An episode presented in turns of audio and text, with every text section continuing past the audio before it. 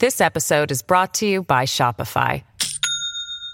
Do you have a point of sale system you can trust, or is it a real POS? You need Shopify for retail. From accepting payments to managing inventory, Shopify POS has everything you need to sell in person. Go to shopify.com slash system, all lowercase, to take your retail business to the next level today. That's shopify.com slash system. Hello, everybody. This is Marshall Poe. I'm the editor of the New Books Network. NBN listeners like to read books and buy them. So we thought we'd tell you that right now, our friends at Princeton University Press are having a remarkable site wide sale. You can get 50% off books, including ebooks and audiobooks, with the code 50, F I F T Y, at checkout until May 31. You can save some real money on Princeton University Press books. I encourage you to go there and check it out. Welcome to the New Books Network. Hello, everyone. Welcome to the channel. My name is Rosemary Palenzuela Vicente, and I'll be your host for today.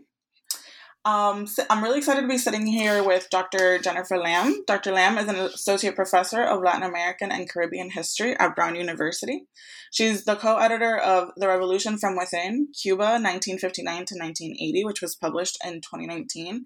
Today, Dr. Lambe and I will be talking about her first book, Madhouse Psychiatry and Politics in Cuban History, which was published by UNC Press as part of their Envisioning Cuba series. I am really excited to be getting started and talking to Dr. Lambe. So, welcome to the channel. Thank you so much for having me. Awesome. So before we kind of start talking about, you know, the individual chapters of your book, can you tell us a little bit about how you landed on this project and what made you want to become a Cubanist? Sure. Well, I should start by saying that all of our orange origin stories are developed as much in hindsight as they are dependent on actual facts from the moment of conception.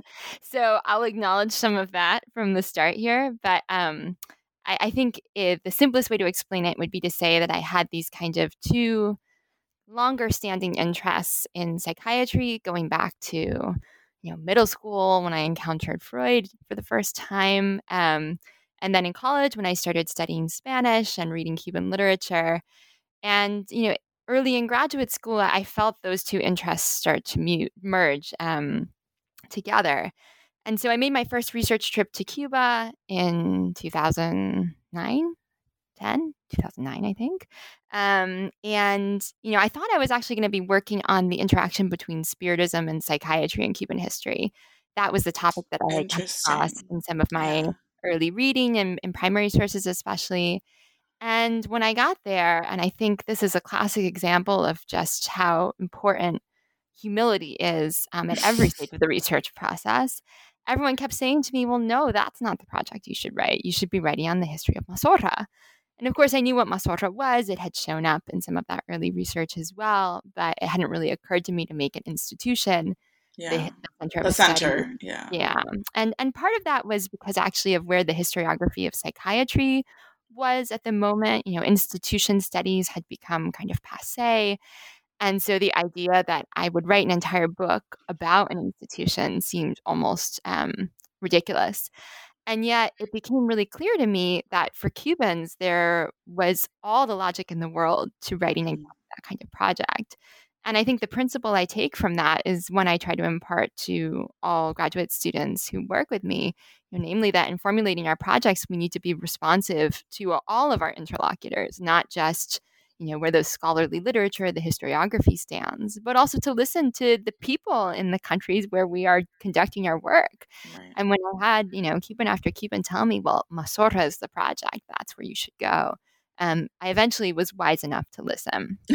And that's uh, how I ended up there. And I think in the long term, actually, it was the right decision. I never quite let go of the spiritism and psychiatry that came back in, in different kinds of forms over the years. Um, but ultimately, the book is a biography of, of this institution, Mazorra. Right, yeah. And it's um as as a Cuban, I thought it was very striking because uh, I remember I picked this book up in I think it was 2018, probably a year after it was published. And immediately I'm like, okay, Madhouse, that sounds cool. And then I looked at the um at what like the institution was, and I'm like, oh, Mazorra, everyone. And then I, I asked people in my family, and everyone really knows about it. And Mm-hmm. it's interesting that you say that because it is such an institution. I think, especially for anybody living in Havana, Mhm, um, and mhm. like it's it's such a it's such a striking building when you pass it, like it just it looks so sturdy, like it's been there for hundreds of years and it's gonna mm-hmm. be there for another few hundreds of years. Maybe, so yeah, fact, yeah, maybe. And so like the fact that you like focused on that was was really interesting to me. So I think that was really cool. Um, can you walk us a bit a bit through like how this project went from dissertation to monograph? Sure. Um, I think I was fortunate to have advisors who were very clear that there shouldn't be much difference between a dissertation and a monograph, in that um, when you're writing a dissertation, you should really be writing it as a book. Mm-hmm. Um, is to say, uh, skirting some of the kind of traditional architecture of the dissertation that gets edited out of the book anyway, you know, lengthy disquisitions on small historiographical questions that no editor in their right mind will be willing to publish. Um, but I also really conceived of the project from the start. I mean, I described it as a biography, and that's how I wanted to write it. I wanted to have narrative unity to the project as much as there was analytical unity. Um, and so, in a way, the chronology of the institution itself provided that arc, but also figuring out uh, within that chronology what the story was. Um, and of course, this is a story both in, in a literal and in kind of a more figurative sense. This is a history that's populated by many almost literary characters, subjects, and moments. And so it was very important to me to write it in such a way that those individuals' moments, episodes could shine alongside the more traditional scholarly argumentation. And concretely, that meant, you know, living for a few years in the madhouse itself. I mean, trying to imagine what it was like within the walls of this institution at the same time that I, I was, of course, trying to do all the things that scholars are supposed to do to figure out what the contribution of this project was to scholarly literatures more broadly, both in Cuba and and beyond. Um, and the day to day was, you know, the the grueling process, of course, that everybody who's written a dissertation is familiar with at the very beginning, feeling utterly lost and uh, not knowing how to begin to make sense of just a huge amount of material. Um, you know, interestingly, I had the first thing I ended up writing didn't make it into the dissertation at all. It became a separate chapter, but it was kind of the the band-aid pulling off moment you know okay I, I know how to make a story out of this what other kind of stories can I find? Um, and from there, it, it, pretty much I wrote in chronological order, which I highly recommend to to anybody who has the option to do so. Right. um, but it also meant, you know, the, that first piece I wrote was actually on the early revolutionary years, and I knew that from the start, my challenge was going to be figuring out how to bring the together that bring together the before 1959 and the after 1959 into one story um, because the institution, of course, straddles that divide in lots of interesting ways.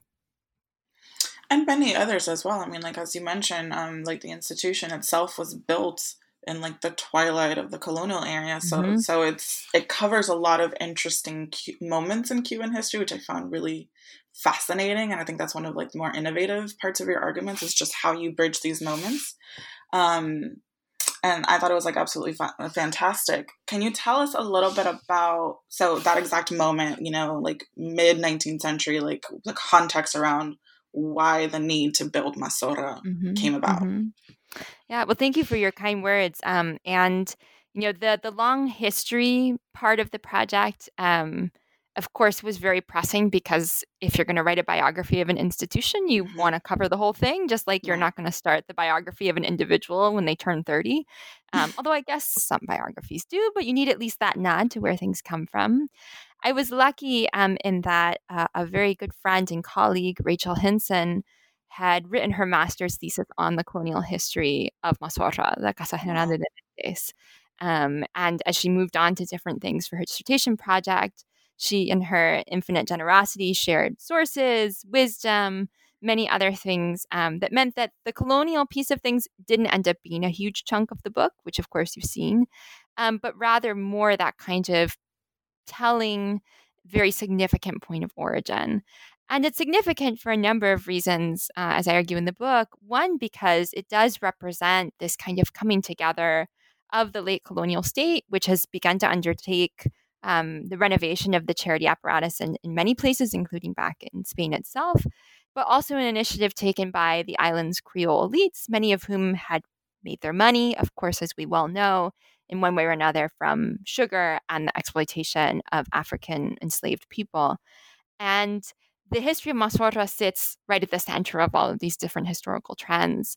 Uh, it's founded as a uniquely hybrid institution to bring together the many so called dementes who found themselves in other kinds of charitable or public carceral institutions in Cuba, but also uh, a group of people, emancipados, uh, emancipated slaves who'd been declared unable to work, inútiles.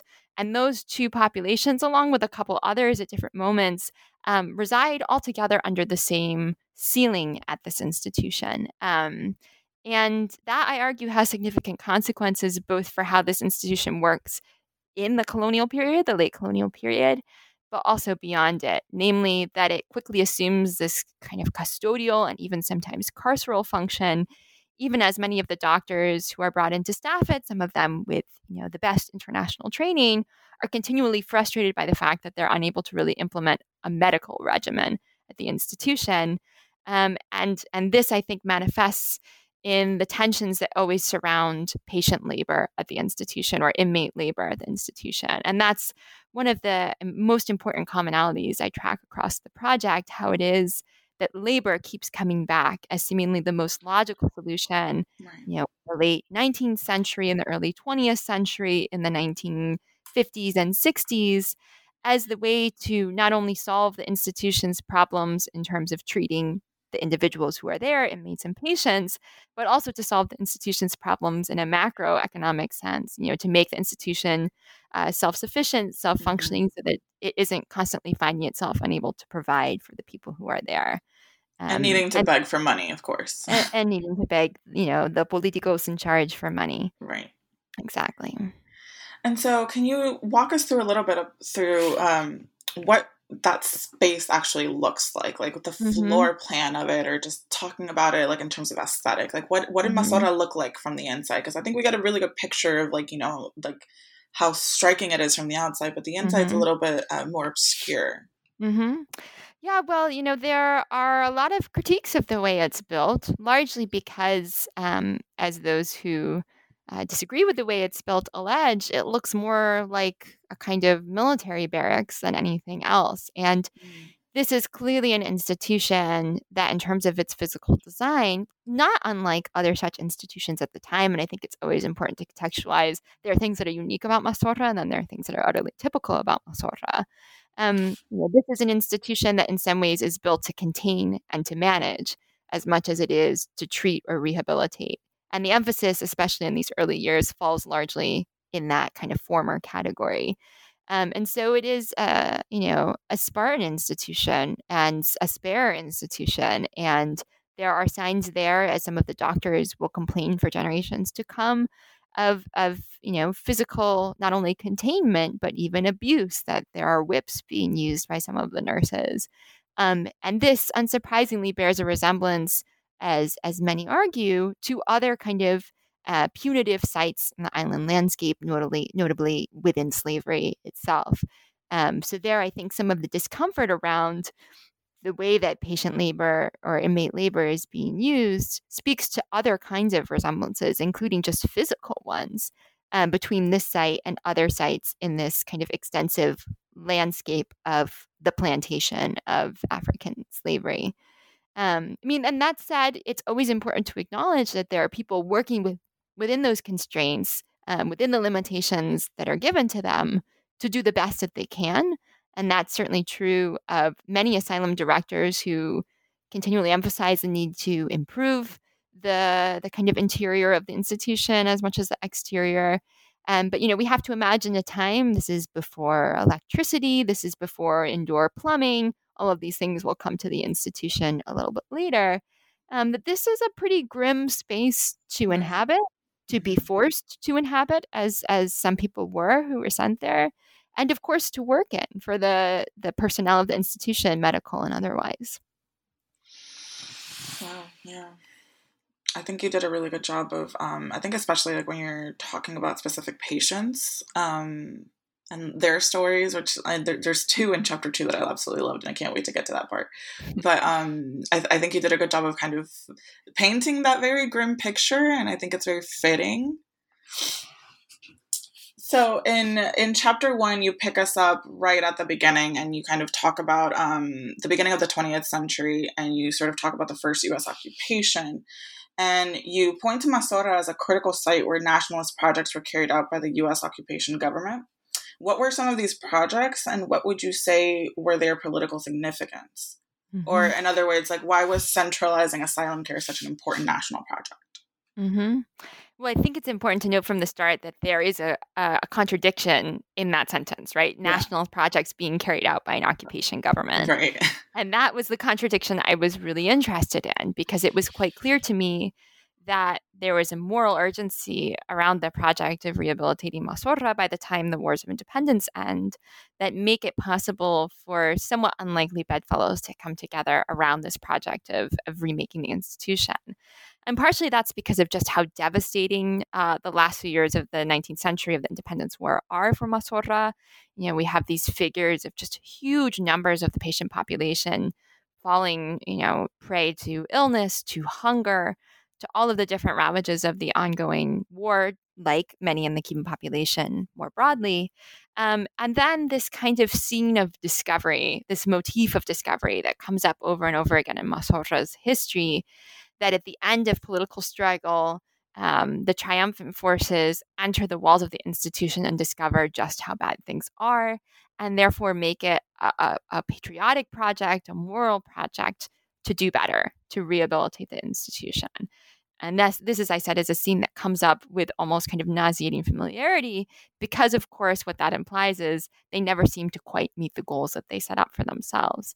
Um, but I do see the transformation undertaken by Cuban patriots on one hand and US occupiers on the other in the first decade of the 20th century as actually being quite transformative for the institution. Um, the first director who's chosen, uh, Lucas Alvarez Cerice, is, is not a specialist in mental medicine um, by any of the standards of the time, but he is a kind of medical hero of the patriotic of, of the independence wars. He really represents a kind of patriotic icon in that way. Um, this too will become a recurring motif. The person who's being selected to run the institution being chosen more for their political credentials than necessarily for their professional credentials. Right. There seem to be, um, and, and you, t- you touch on this pretty well throughout the book, there seems to be this huge tension between like psychiatry as a profession and, you know, like medical um, expertise being like the biggest requirement for actually running an institution, mm-hmm. and as opposed to, you know, people who are like administrators, for example, mm-hmm. who are mm-hmm. better mm-hmm. administrators. Mm-hmm. There seems to be this mm-hmm. tension throughout. Absolutely. And you know, we we might reasonably ask ourselves, particularly at a moment when the state of mental medicine is such that most asylum treatment, most institutional treatment lacks a little bit of the treatment, uh, namely, it tends more towards the custodial to taking care of as opposed to treating. Although certainly there are places um, throughout the world in the 19th century where therapeutic innovations are being um, made. I think it's safe to say that the institution is founded um, with this kind of dual charge that continues to reverberate throughout its, its history. Namely, even though there are going to be periodic attempts to bring the most novel in psychiatric treatment from beyond Cuba, from within Cuba, into the institution's walls, um, the institution seems to always tend more to the custodial side of things. I think raising the logical question of whether it is actually so wrong to choose a good administrator as opposed to the best psychiatrist or the best uh, alienist specialist in mental medicine uh, to run the institution. Because what Alvarez Cerice could do that maybe others could not is is count on his kind of political profile to muster broad support behind this effort to change the culture of the institution in ways that certainly spoke to um, the latest currents in mental medicine internationally, but also spoke to this kind of older tradition of um, moral therapy. We could call it a lot of different things, where the idea is to try to approach patients in a spirit of kind of paternalistic charity, um, to do one's best for them, to treat them with kindness rather than with physical violence, say, Uh, these were all measures that could be implemented by anybody with the political will behind them to do so. And that's and that's what he had. So,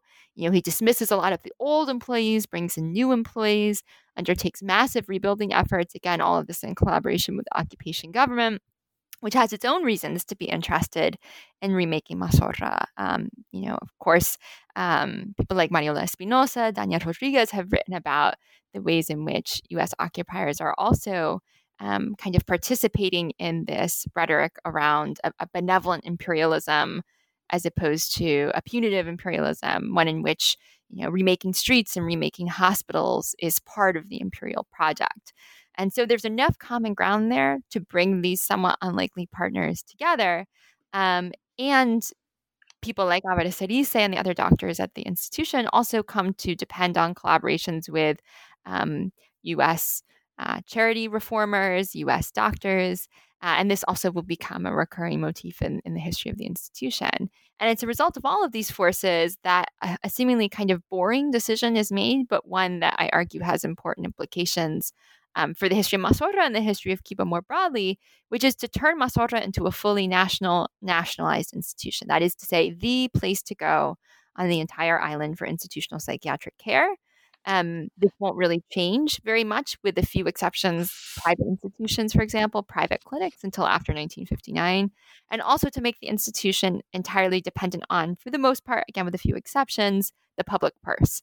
So that sets into, dy- into play the dynamic of politicization that will continue well beyond this moment, too.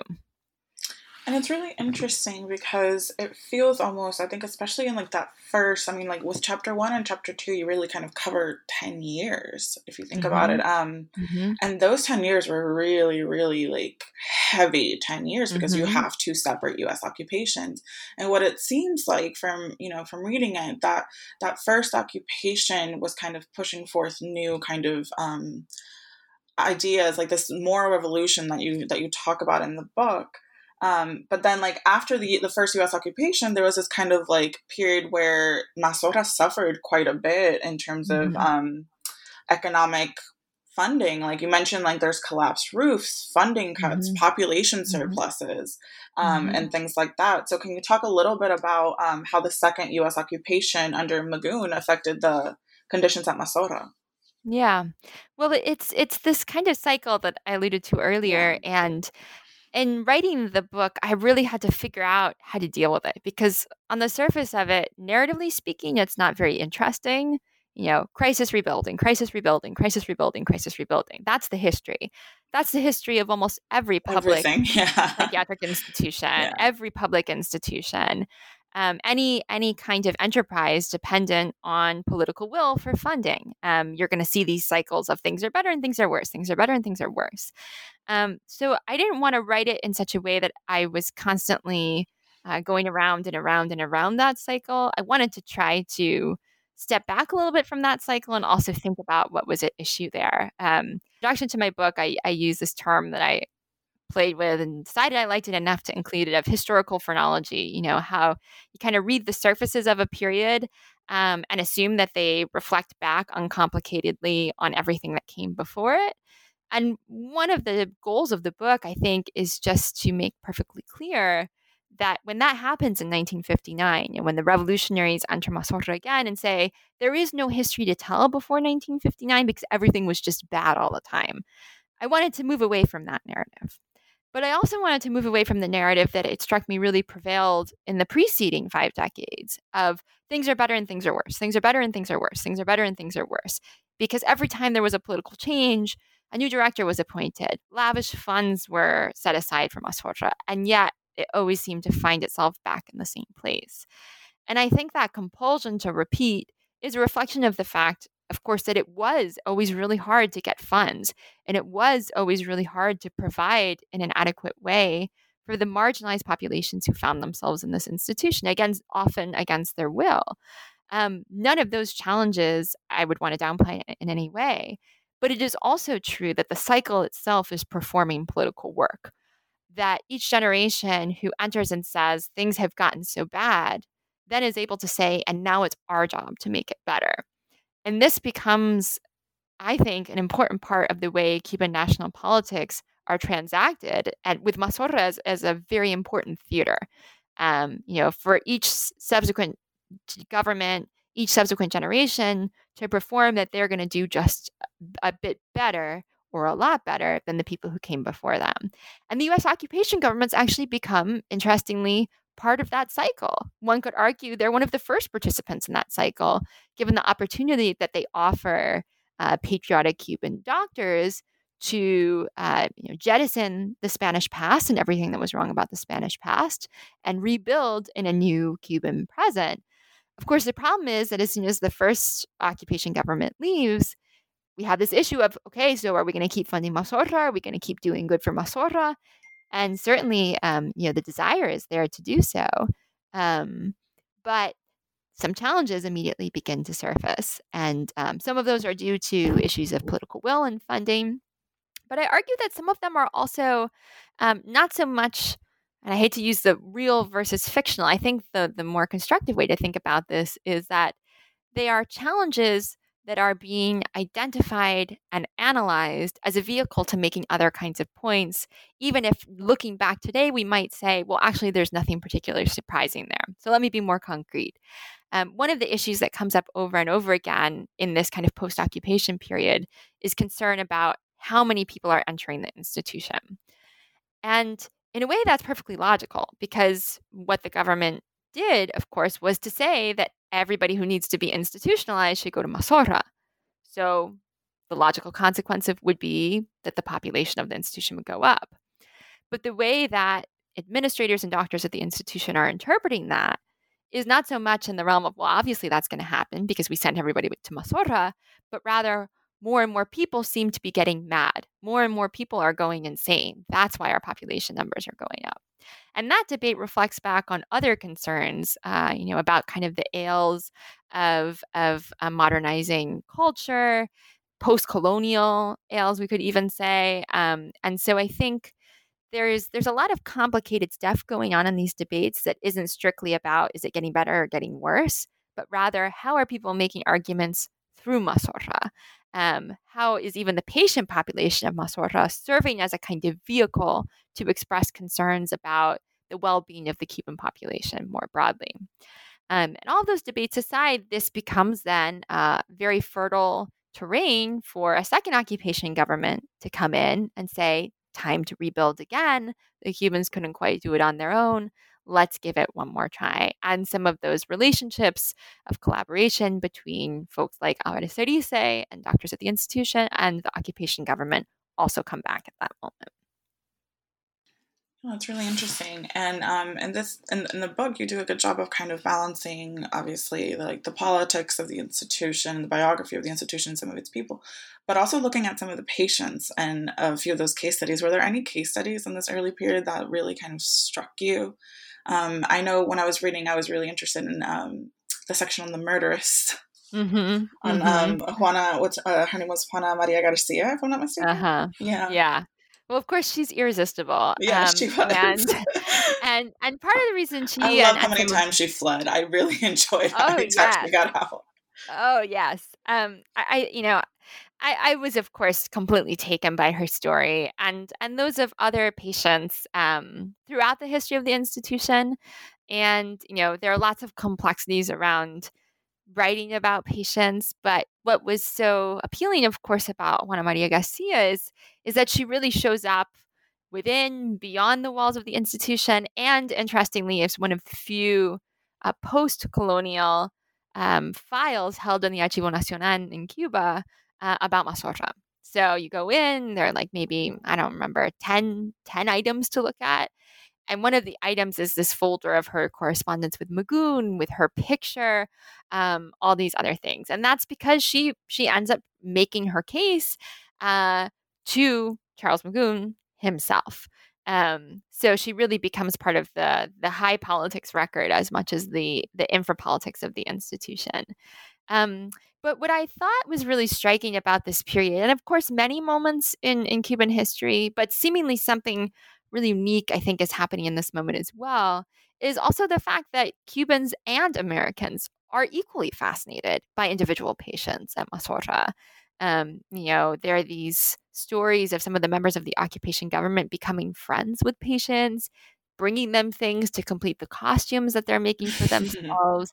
you know, there's there's something happening there um, that I think exceeds the strictly analytical in terms of how I wanted to depict it. And so I gave myself a little room in this chapter to write in a somewhat different voice Yeah. to make sure that those stories found their way in here without necessarily yoking them to a concrete analytical endpoint. Um, because there is lots of ventriloquism uh, in the history of Mazorra, people using Mazorra's patients to make certain kinds of points. Inevitably, there is some of that in my book as well, if only to cover the ways in which people are making use of the patients to make their points. Um, but given the number of times that some of these individual patients showed up over and over and over again in the Cuban press, in the records of the occupation government, it felt like the right moment to pause and just try to hear what was being said.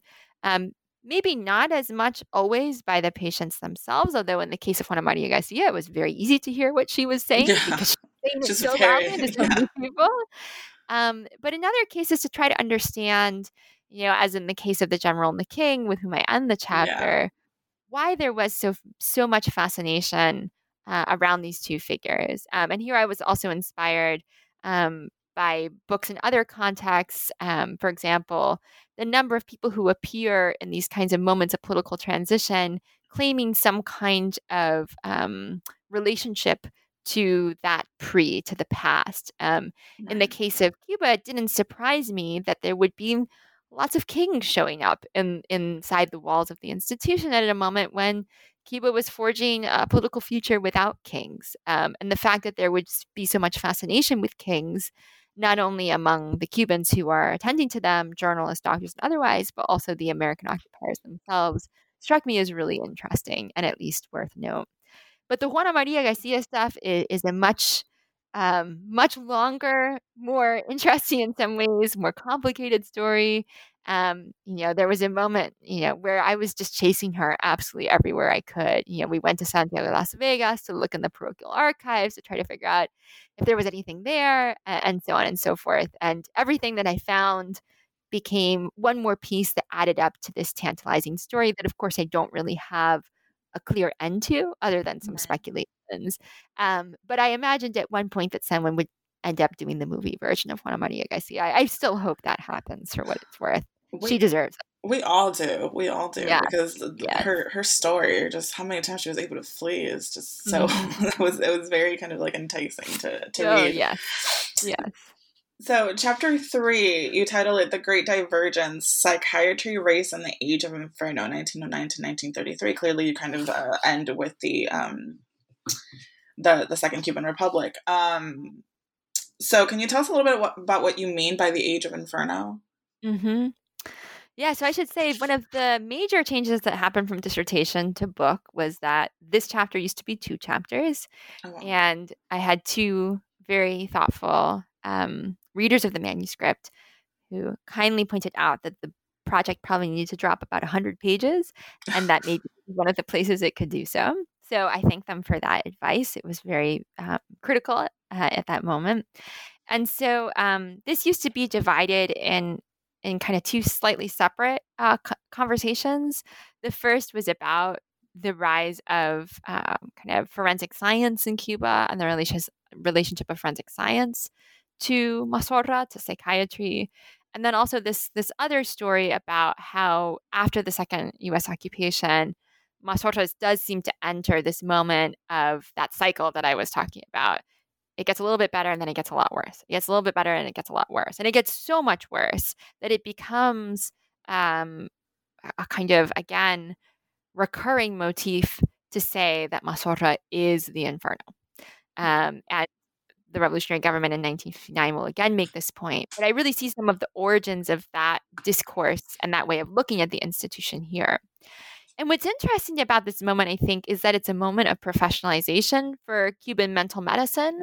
Um, this is where you really see a robust core of specialists in this area coming together, many of them trying to um, bring their expertise within the walls of Mazorra, in addition to opening up their own private clinics um, or working at the University of Havana, as many of them will come to do, and just finding the institution seemingly immune to their best efforts and how to understand that dynamic, why it would be that a moment when you are actually having professionalization, consolidation of the psychiatric field, you would also have at the same time this perception that Mazorra just keeps getting worse and worse and worse. Right. And I say perception because, of course, I want to um, identify that there was maybe some self interestedness in making this argument on the part of not only the reformers, but also the psychiatrists themselves, uh, trying to demonstrate their, their importance to the institution um, and why they should be more central in its running. But also because I think, uh, as, as a result of certain trends um, both in the patient or inmate population itself and in the way that the institution is being run, it actually does bring the institution to a crisis point um, at multiple moments throughout this period. One of the most important things I think to identify from the start is a trend that dates back to the colonial period, which is the significant overrepresentation of Cubans of color, mm-hmm. marginalized Cubans, poor Cubans within the walls of Mazorra, especially once you start to get psychiatric professionalization. Because what that means is that there are now institutions for wealthy people to go and deal with nervous and mental problems um, that are apart from the institution, which allows for this bifurcation of care that will continue for a long time. And that means that um, because of the kinds of people who are ending up in Mazorra, there is a certain um, attitude that sets in clearly among many of the employees of the institution. And here we always have to exculpate there are good doctors, there are good employees, there are good administrators at every point in this history. It's not to paint with a broad brush and say that everybody is abusive, um, but there are abuses. There is neglect. Some of those abuses abuses are uh, kind of endemic to this institution. They never quite seem to go away, uh, especially in this period. But some of them speak to, I think, that unique convergence of forensic science, psychiatry and Mazorra, which is to say that um, in these years, Mazorra becomes, even as it's not becoming the model psychiatric institution that many hope it will become, uh, it is becoming a kind of model criminological institution in certain ways. And that's because of the relatively free reign given to a very important Cuban criminologist whom others have written about, Israel Castellanos, who, for example, establishes in Mazorra the world's first fingerprinting lab in any mental hospital that he's aware of anyway and i think there's probably some uh, some logic to that claim. Um, and this kind of attitude on his part on the part of others to treating some of the patients or inmates you'll notice i'm going back and forth between those two terms to suggest that um, therapy is not always foremost in the mind of people tending to these individuals sometimes. Um, to conduct research on them without their consent to publish about that research um, there's a sense that um, the kind of goals of professional psychiatrists are not always the ones that are determining the most um, path breaking research being conducted in the institution and the way it's being run on a day to day basis. And all of that depends, as I'm suggesting, on the on the fact that um, you know if there were wealthier, whiter patients predominating more in the institution, some of those things wouldn't be politically possible in the way, of course, they are. Um, this is also the period where we see, uh, you know, a, a, significant presence of of uh, Haitian and Jamaican laborers being brought into work in sugar. I don't think that's an accident. And their presence also isn't incidental to the kind of criminological turn the institution takes in these years.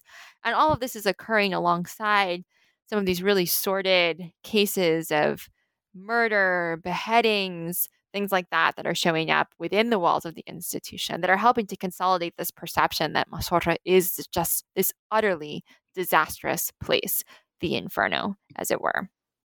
This episode is brought to you by Shopify. Do you have a point of sale system you can trust, or is it a real POS? You need Shopify for retail. From accepting payments to managing inventory, Shopify POS has everything you need to sell in person. Go to shopify.com/system all lowercase to take your retail business to the next level today. That's shopify.com/system.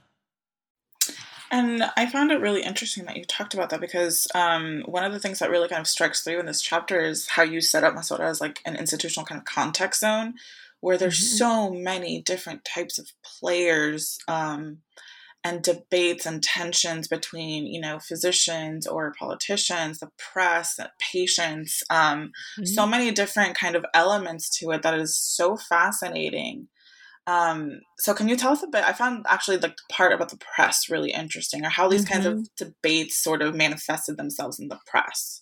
Hmm. Yeah, I, and I think one of the um, important actors in the long history of Mazorra, at least until you know the early 1960s, say, is is the role of the press in both helping to raise awareness of abuses um, but also to kind of consolidate this this fossilized image of, like, the yeah, like a scary kind of like boogeyman mm-hmm. institution. Yeah, absolutely.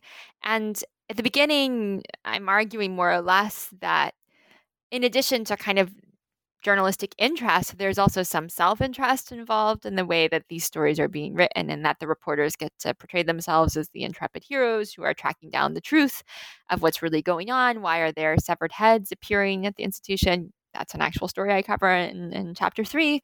Um, but also, I think they're helping to um, to enlarge the public profile of Mazorra in certain ways that have been happening since the end of the independence wars, when the press also plays a really important role in drawing attention to the abuses committed in, in the pre period. Um, but they are always doing so in the kind of journalistic present.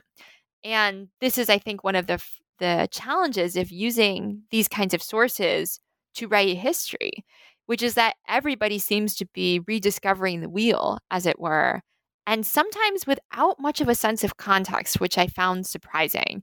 You know, these arguments that are made after 1959 that there's no history to tell before 1959 have their counterpart in this journalistic present mode that many reporters are writing about the institution in, which is to say, they see things look horrible, but this might be the first time they've ever been to the institution. And therefore, don't know if that's how the institution has always looked or that's just how the institution looks right now and what are they looking at and who are they talking to and what kind of expertise do they have to assess what an institution should look like.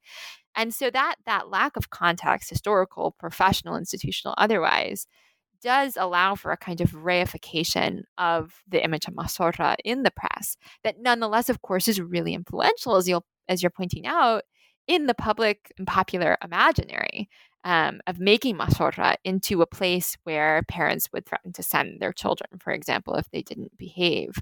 Um, and that's true across the political spectrum. So even once, um, as I talk about as we get into the 30s and 40s, there's more of a political charge to some of this reporting.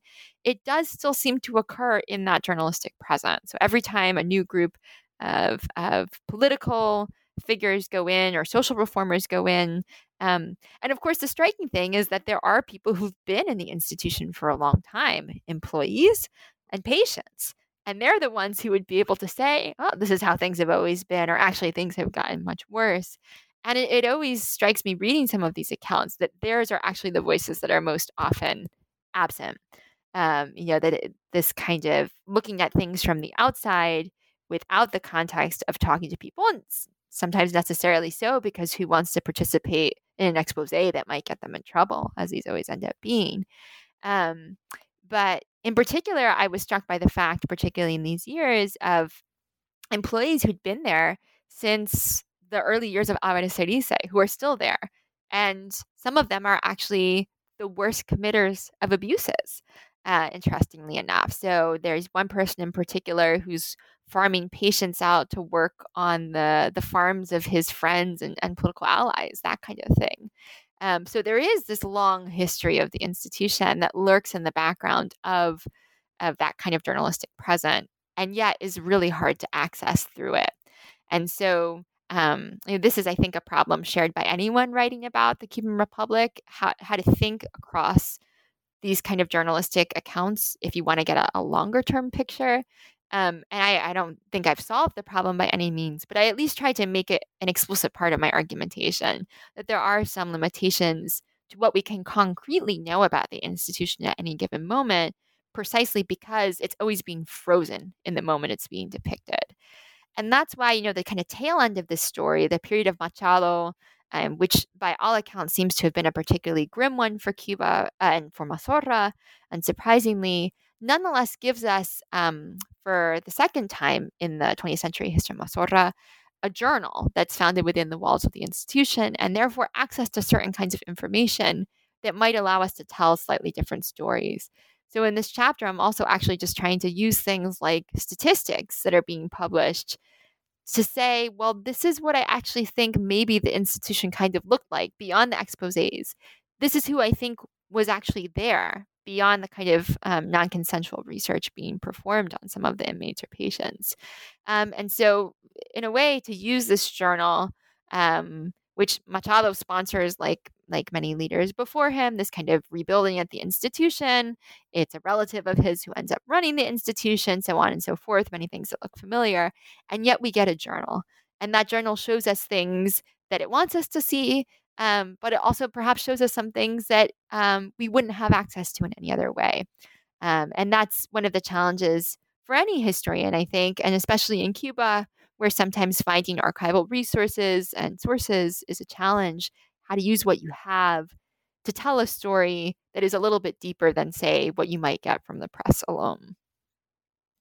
Right. And I think um and it's interesting that you mentioned that um the period with Machado was still very kind of grim for for Mazorra, and that's what I was going to ask you next. Is um, the Second Cuban Republic ushered in this period of um, increased social activism, or at least a lot of promises uh, for reform, like social and political reform. So, how did this period, you know, after 1933, really um, affect Mazorra as like an institution, a politicized space?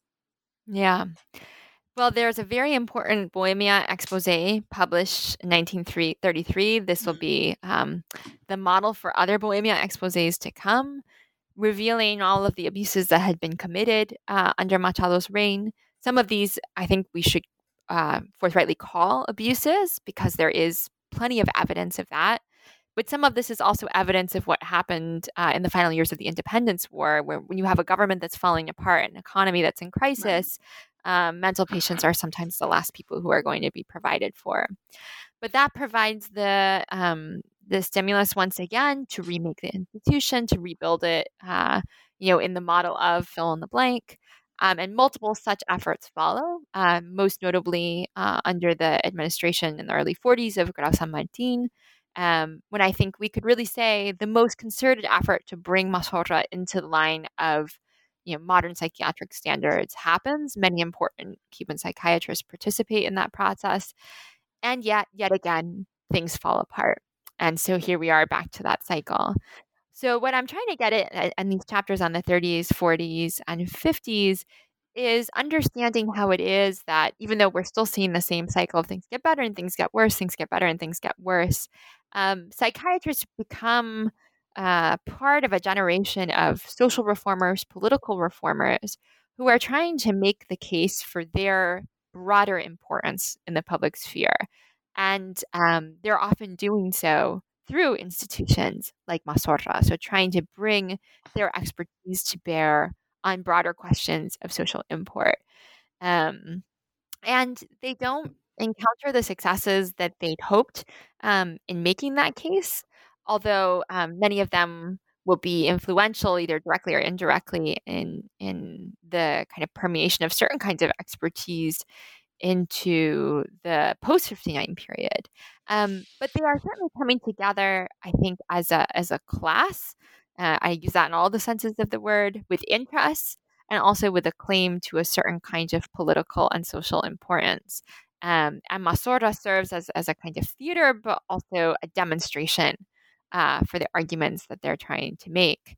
Um, and unfortunately, they encounter the malady that plagues many other social reformers of different stripes in this period, which is state corruption, which is certainly not a new um, ailment in the history of Mazorra, but by many accounts reaches uh, kind of spectacular heights during this period. So you have uh, these botellas, these phantom jobs that people are being given at Mazorra, which since it's a state institution, it becomes this kind of vehicle of political largesse. You get a job that you never show up to, but you get paid to doing it. Get paid to do it. There's plenty of that at Mazorra. Um, but there are also plenty really good doctors trying to do really good work. and the two things um, run along each run alongside each other, hand in hand, through the ups and downs, the vicissitudes of state politics. But I think um, you know what's really interesting about this period is, on one sense, the conviction on the part of psychiatrists that they should influence not only what's happening in Mazorra, but also what's happening beyond Mazorra. Um, and their claims to do so, which are grounded increasingly as we get to the 1950s on the rapidly evolving state of the of international psychiatry itself, the emergence of um, uh, therapeutics of new kinds, you know, the shock therapies, psychopharmaceuticals, of course, uh, talk therapy involving evolving in important ways in these years. So internationally, this is a really important period of development for psychiatry much of that is mirrored and reflected in Cuba as well. Um, so you get, you know, Cuba's first electroshock machines being built in this period. You see the consolidation of a community of Freudian and other psychoanalysts in Cuba in this period. All of those, I think, are really interesting stories in their own right. Um, and although many of those actors also try to press their influence on Mazorra and on the public sphere, they have they encounter challenges um, in in both efforts. I think we could say. Absolutely. And um, I want to talk about the next two chapters together um, mm-hmm. because I think I think they complement each other really well because obviously we're crossing that 1959 divide. Um, and so talking about you know the transition into like a new revolutionary period after the 26th of July movement, um, what was the revolutionary government's interest in Mazorra and how did it serve the project, the, you know, that revolutionary kind of project in in the mm-hmm. early stages. And mm-hmm. if you mm-hmm. can, also um, talk to us a little bit about um, Eduardo Bernabe Ordaz as like a director and how he kind of differs from Cerice, for example. Mm-hmm. Mm-hmm. Yeah, well, in some ways, this is a familiar story. You know, a new government comes to power, it enters the walls of Mazorra and finds there um, disaster. And it is very clear that in 1958, conditions had deteriorated significantly, even though Batista, like many leaders before him, did all the usual kind of performance of charity, interest, investment in the hospital uh, with some real results. Um, but 58 had been pretty disastrous for the hospital. There was a so called Zafra de Muertes, mm. in which um, many patients died in a series of, of cold January nights. That, of course, is uh, an episode that will be repeated in, in recent Cuban history. Um, and that again creates this kind of consensus on the urgency of rebuilding the hospital. And Fidel Castro, um, again echoing Mazorra's past, picks to lead the hospital not one of the prominent psychiatrists who we've just been talking about, but rather um, an anesthesiologist, Ordaz, who'd been a, a, very close ally of his in the battles of the Sierra. Um, and Ordaz will end up leading the institution for several decades to come. Mm-hmm. So becomes, I mean, the, the project in some ways is bookended by uh, on one hand and, and Ordaz on the other, because they consume so many of the decades of the yeah. history of the institution, but also because there is such an interesting reflection in the two of them, the ways in which Mazorra becomes an issue that's politically urgent, and therefore a kind of political solution is crafted for it, even in the form of the director chosen for it.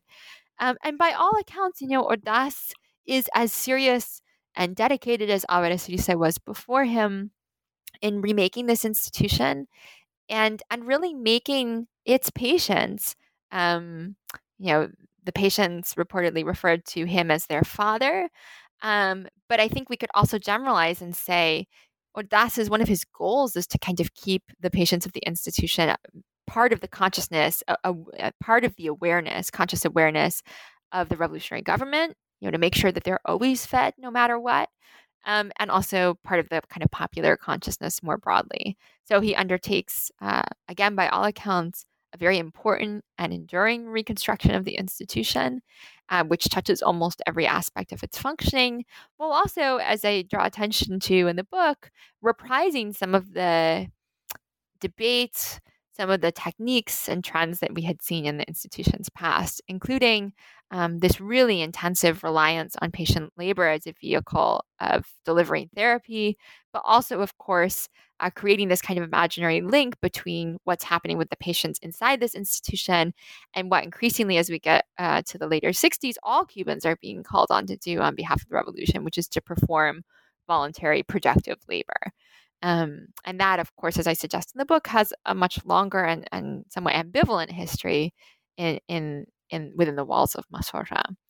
Um, and, you know, I think it's also important to point out that this kind of politicization under Ordaz had its downsides, just as it had under Alvarez There are allegations from the start that he, like his predecessors, is sometimes inappropriately using patient labor. Um, so that's kind of one uh, critique that I think we have to take quite seriously. But also the fact that, you know, um, this is a very politicized institution. And that means that you have allegations from the start.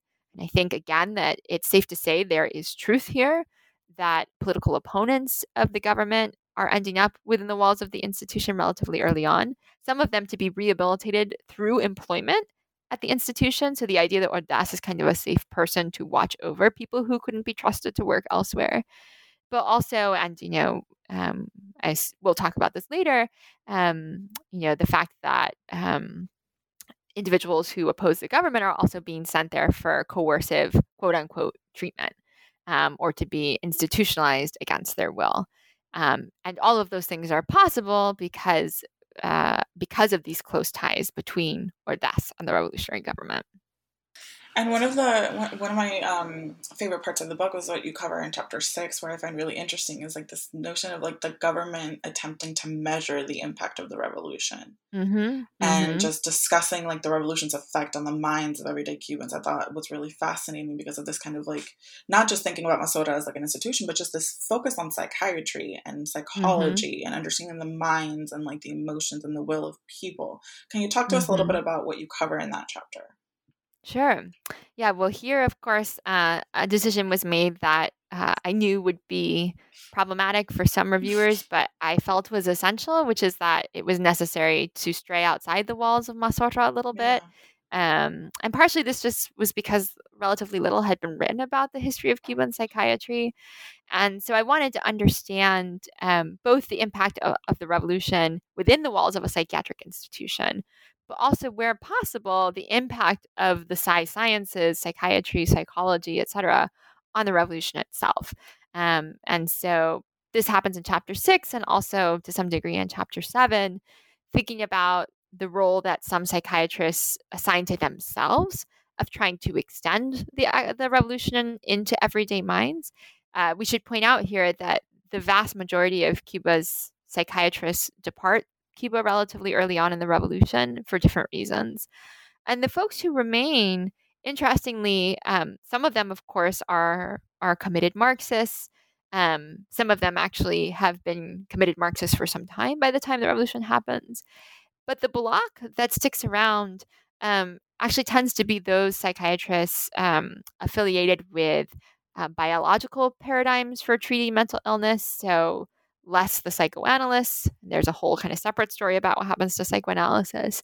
Um, than the folks who, for example, are the pioneers of psychopharmaceuticals in Cuba, of shock therapies in Cuba, etc. And their relationship to this politicization is a little bit more complicated. But then there's another group, um, and Jose Angel Bustamante foremost among them, who become closely allied with the revolutionary government, which includes allegations from early on that he's assisting with psychiatric torture of, of political opponents of that government. Um, but then there is this kind of broader sense among the psychiatrists who remain of trying to, like their predecessors, and we should say some of them were those predecessors, so this generation crosses the 59 divide, of again demonstrating the relevance of their expertise to a new political context. And I think it's fair to say, for the most part, the revolution doesn't really trust psychiatrists as a whole, there is a kind of bourgeois taint to the profession, uh, which isn't helped by the fact that so many of them leave. There's a bourgeois taint to Freudianism, which has a lot to do with, again, complicated dynamics of um, Freud within the Soviet Union, etc. Um, but that doesn't stop the revolutionary government, I argue, from drawing on some of their discourses and even some of their techniques in undertaking its own project of, of uh, kind of social engineering, as it were. And there are microcosms of this. So, psychiatrists like the revolution more broadly is trying to treat homosexuality within the walls of Mazorra, which, of course, the revolution is also doing uh, well beyond the walls of Mazorra. There are psychiatric or psychological professionals involved in both of those enterprises. So there is a kind of mirroring effect. But I also found it really striking that the way that the revolution talks about political problems sounds psychiatric. You know, they talk about um, being politically opposed to the revolution as a kind of psychiatric disease. And all of these different diseases are kind of conflated with each other in a way that um, really resembles the kind of language that is being used in very different political contexts, namely Cold War United States, to similarly campaign against homosexuality, etc. And I think that language is important because it suggests a kind of, of transfer of rings within this project of, of biopolitics that psychiatrists and social reformers of different kinds tried to undertake before 1959 into the hands of the government itself, which obviously has a lot more power to carry that project to fruition um, than professionals did before. But then there are really interesting uh, kind of other sides of this story, including, for example, uh, the role of psychologists um, many of whom come of age after the revolution and are explicitly affiliated with or linked to it politically speaking, of um, carrying out studies in factories to try to figure out if workers are working efficiently, of lending their expertise to numerous um, realms and, and aspects of revolutionary process. So all of those things are kind of happening side by side. Um, and and sometimes at cross purposes, but in a way that, in spite of the rev- relatively low profile of psychiatrists in the early revolution nonetheless seems to make it as though psychiatry is everywhere. Psychiatrists, not so much, psychiatry and its discourse, its techniques, yes.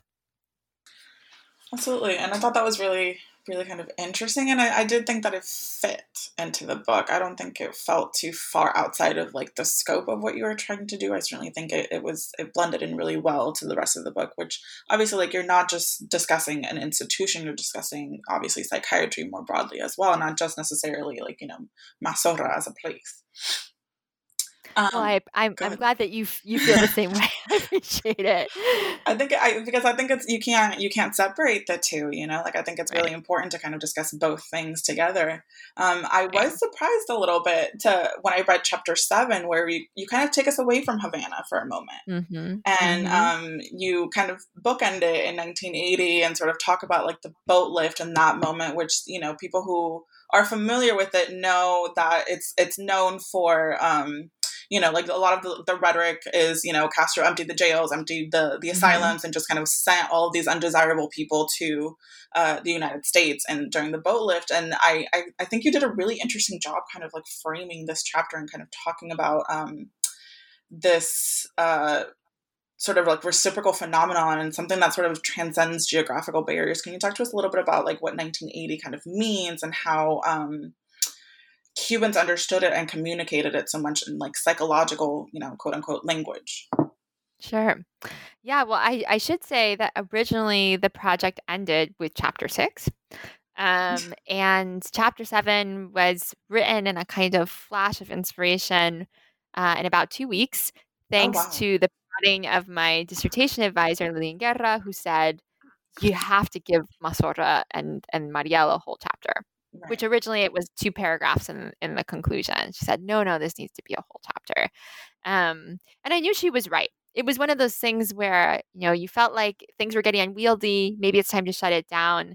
Um, but since they'd already gotten unwieldy, why don't we open up even right. more? And and particularly because of the fact, as you just pointed out, that part of the kind of common understanding of the boat lift becomes that patients from Mazorra were forcibly removed along with um, prisoners in jails and things like that. Mm-hmm. And therefore, bring Mazorra in a certain way to Miami, and as I argue in the book, well beyond Miami with them.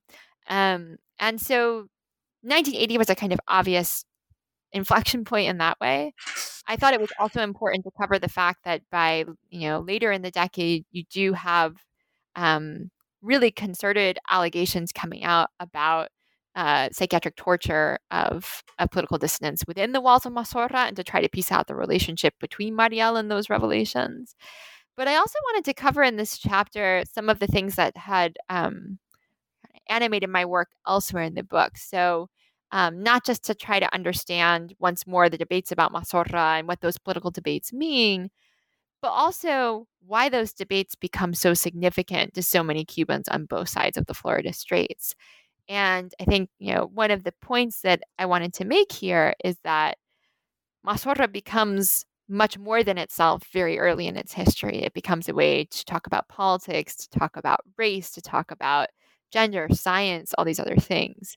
Um, but it also becomes a way for Cubans to talk about their own realities. Mm-hmm. Um, and so, you know, one of the kind of issues that I knew I wanted to talk about in the book was the simultaneous um, emergence of tranquilizers on, in kind of international psychiatry and it's emer- the emergence of the revolution itself and the fact that these two things become really linked uh, for many cubans in a kind of everyday way that some of the pressures of everyday life in a context in which you're living on the on the kind of the within the the war zone of the Cold War, you know, um, the Cuban Missile Crisis, Bay of Pigs, and everything after it, that tranquilizers become an important part of how ordinary Cubans manage that. So there's a kind of very uh, everyday quotidian register to this repeating madhouse, as I call it. But then there's also the appearance of the madhouse in literature and film and the arts.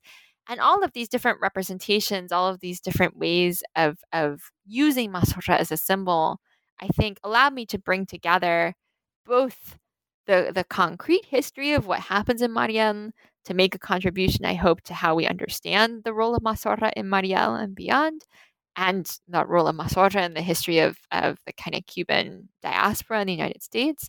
There's also another story to be told here, um, which you know I have some thoughts about writing up at some point about how all of this relates to what's happening in the United States around dehospitalization, which I cover a little bit in the book, um, and the echoes of this history, which continue into the present. You know, with the deportations undertaken under Trump, the ways in which U.S. politics is still thinking um, through the terms set up in some ways in Mariel and determining whether people can be deported or not. That's a whole separate kind of set of questions. But I think the, the larger point I wanted to make here is that it's really in this moment and in all of these different ways and registers that Mazorra becomes enduringly more than itself, as it has many times in Cuban history before, but I think in a way that seems particularly impactful uh, and important in this moment. Absolutely. And you you kind of talk about, you know, the whole book essentially you're you're you're really emphasizing Mazorra as an institution, but you're also looking at um, Cuban history within like this kind of longue durée lens. So would you be able to tell us a little bit more about like how would Mazorra as an institution or even psychiatry as a profession like help us better understand Cuban history? What does it mean, I guess, uh, like, you know, the takeaway of the book, what does it mean to say that Cuban history is reflected in the history of a madhouse? Yeah. Well, I should first say that pretty much every Cuban I talked to thought this was like the most obvious thing in the world. Yeah. That obviously the history of Cuba was the history of Mazorra. Um, so I knew that I had to make the argument, but I also, for at least a Cuban audience, didn't have to make the argument yeah. because there's an obviousness here, some of which comes out yeah. of all the dynamics I was just describing. But I think in a more serious kind of analytical voice, I would say that, um, you know, because Mazorra becomes a state institution, Mazorra is the history of state politics in Cuba. Right. That's quite clear. Um, and it's the history of the, the kind of reformist dreams and also their seemingly inevitable disappointment. Um, I think that Mazorra allows a really unique window into long history of corruption in Cuban politics.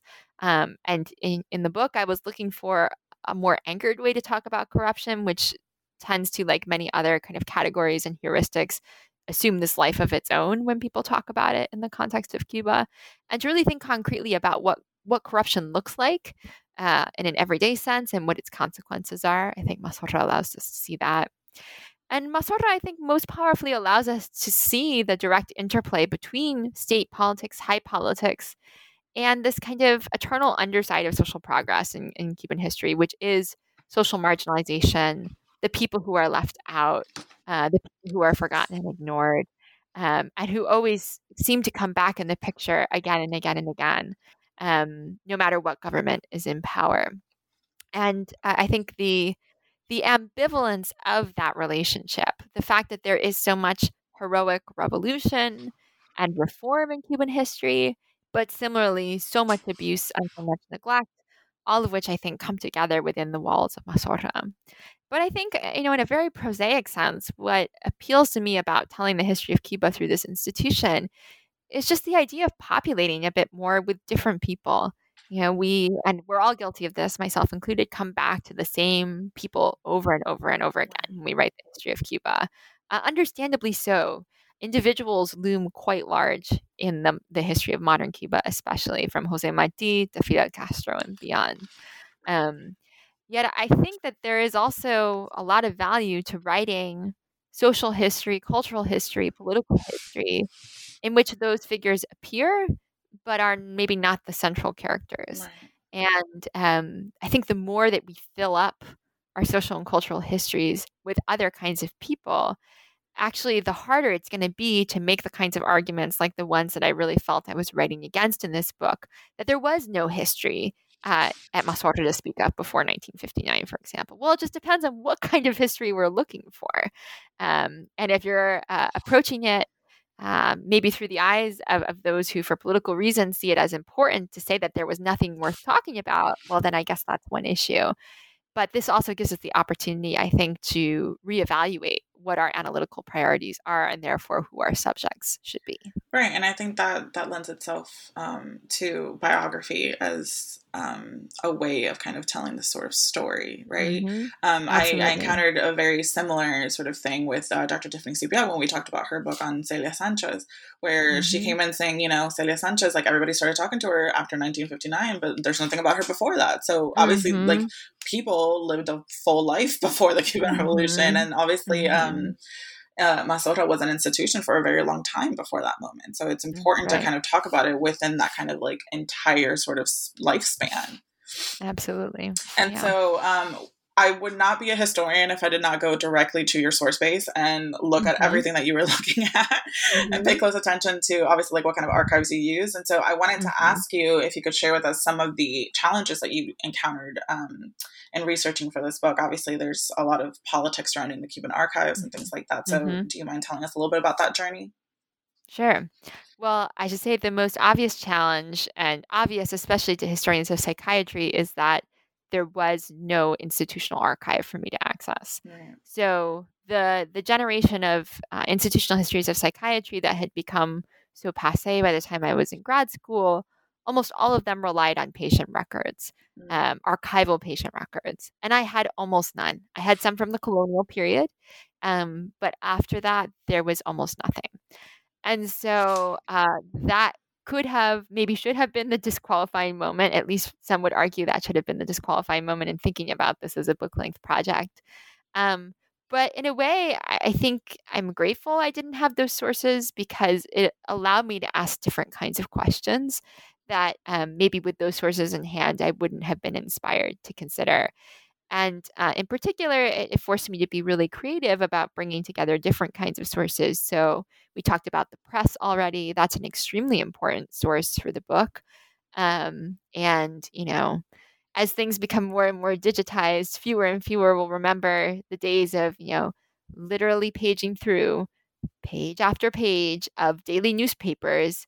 Um, one of the Cuban researchers I was reading alongside in the Biblioteca Nacional told me, but you're looking for a needle in a haystack. And I said, yep, every single page, just trying to find something that says Mazorra. Um, and that that was how I did my research for the post 1933 chapters for the most part, page after page after page. Um, the the librarians at the Biblioteca Nacional very generously providing volume after volume after volume of El Crisol and all the other newspapers. Um, when it came to the US occupation government, there were uh, important sources in DC, of course, that I could rely on. Um, there were medical journals, so I've talked about that a little bit, both Cuban and, and foreign, which became a really important source space, but also literature, uh, film, um, first person accounts, interviews with psychiatrists. Uh, the, the kind of problem that I started with, I don't have patient records, became in some ways an opportunity to really expand what I thought um, counted as as valid records for writing this kind of history. So that challenge was there from the start. Um, in the book, I talk about the story of Mazorra's archive, what is alleged may or may not have happened to it. I think that's an interesting story in its own right, especially for historians of Cuba. Um, but of course, the politicization challenge was another major one, and it was it was a particularly uh, pressing challenge in my case because of what I alluded to earlier. This kind of repetition of history while I was conducting my dissertation research, where we had another series of cold nights um, in a Cuban winter, and uh, you know dozens of patients who died. Mm. Um, this was something that happened with some regularity before 1959, but it wasn't supposed to happen after 1959. Right. Uh, and granted, the institution was no longer being run by Ordaz, who had passed away at that point, but it became a kind of um, very glaring referendum on the state of the institution, on the state of, of Cuban health services and the health, medical profession. In some ways, I think publicly initiated a debate that is very much the one that's being had right now as well around COVID. So, to what degree the kind of uh, reality of revolutionary health services matches the mythology that has grown up around it, well, uh, this becomes, I think, one of the really early test cases of that. And of course, impacted my ability to do research in Cuba. There was obviously a lot of suspicion about what I was doing. Thankfully, I'd already undertaken one research trip at that point. So uh, it was clear I wasn't just uh, looking to talk about what had recently happened, but that was a very big challenge. Um, and I think the other challenges are the ones that historians know well, but maybe become a little bit more acute in Cuba, which is, you know, writing about topics that some people see as interesting, but others see as as mostly unworthy. I should say almost all the Cubans I've talked to have found this project to be important and valid. The challenge was more convincing um, colleagues, scholars here of, of the same, especially at a moment when, as I said, institutional studies had kind of become passe. Um, but fortunately, I think I was doing the research and writing at a moment when um, the history of psychiatry, eh, as it was being written in the United States, was diversifying geographically to a significant extent. So um, there were calls to write about Latin America, to write about uh, decolonizing Africa and colonial institutions everywhere. Of course, building on on earlier research that had done very much the same. Um, but I, I, did I did also I think in that find the challenge that every Cubanist confronts too of to what degree this is a Cuban story is it mm-hmm. exceptional versus typical right um, and this all comes down to choices and I knew that this book at the end of the day was for Cubanists and I hope Cubans um, and uh, that meant that it was written in a particular voice that if I were trying to write it more comparatively is what happens at Mas the same as what happens at other institutions, it would have required a different kind of perspective and take than the one I really wanted to provide here. Um, and that's a decision that, you know, I think everybody has to make. Who is your audience? And therefore, you write the book for the audience that you imagine, not all the audiences that could possibly come to it. Right.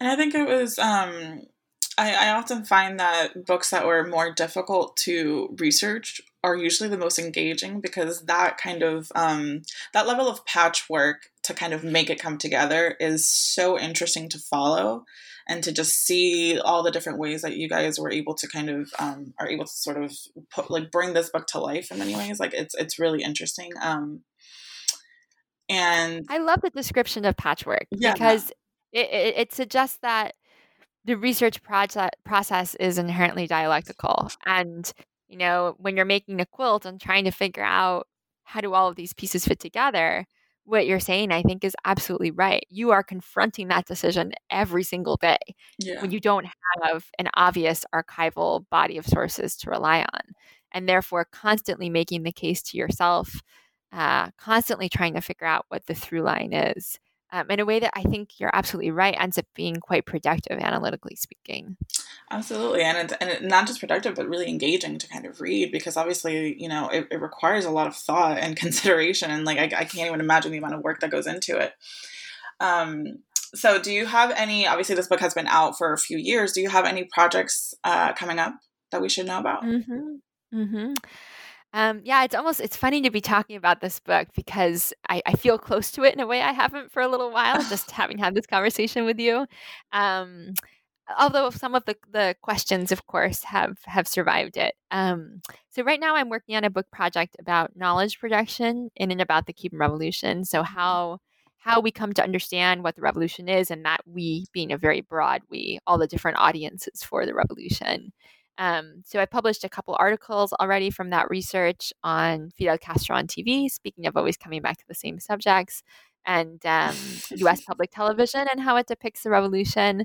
And uh, and that that writing is is well underway as we speak. So it's interesting to write a second book after you've written a first book.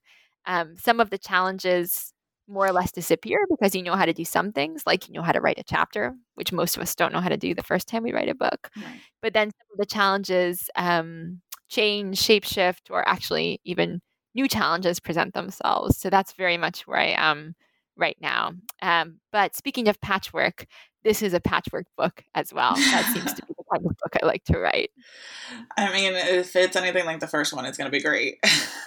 Well, that's very kind of you. Thank you. and no, it looks it sounds it sounds really interesting, and it sounds like something that needs to be talked about for sure. Because I feel like it's something that com- like it's it's almost like a topic of conversation that most Cubanists end up coming back to, anyways. But nobody mm-hmm. really kind of you know really dives deep into it.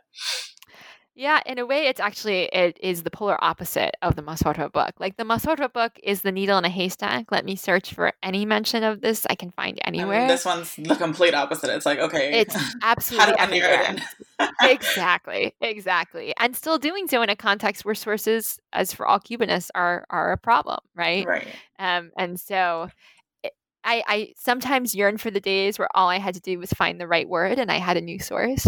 Um, but I also think and, and would advise anyone moving from a first project to a second project not to to back their way into a, a keyword kind of um, monograph again. It, it, actually feels like as challenging it is as it is, it feels like a relief to know that the project survives even if that perfect source never appears in a way. Absolutely. And I think that's really great advice for even graduate students working on a dissertation. Mm-hmm. Absolutely. Make sure that monograph isn't just a monograph in the way that you think about it anyway. Right. Uh, Dr. Lambe, it was absolutely wonderful to, to be able to speak with you about your book and your research. It's been an absolute treat. I really enjoyed reading the book. I thought it was absolutely brilliant and like so well researched and, and carefully crafted that I, I think you did an absolutely great job on this. Well, thank you so much. It's been really fun to talk with you about it today. Dr. Lambe's book, Madhouse Psychiatry and Politics in Cuban History, is available for purchase by University of North Carolina Press and other major book retailers. I highly encourage everyone to actually buy the book and read through it because, as great as these conversations are, it does no justice to the actual work that's in the book. Uh, thank you all so much for listening. I'm your host, Rosemary Valenzuela Vicente. Until next time.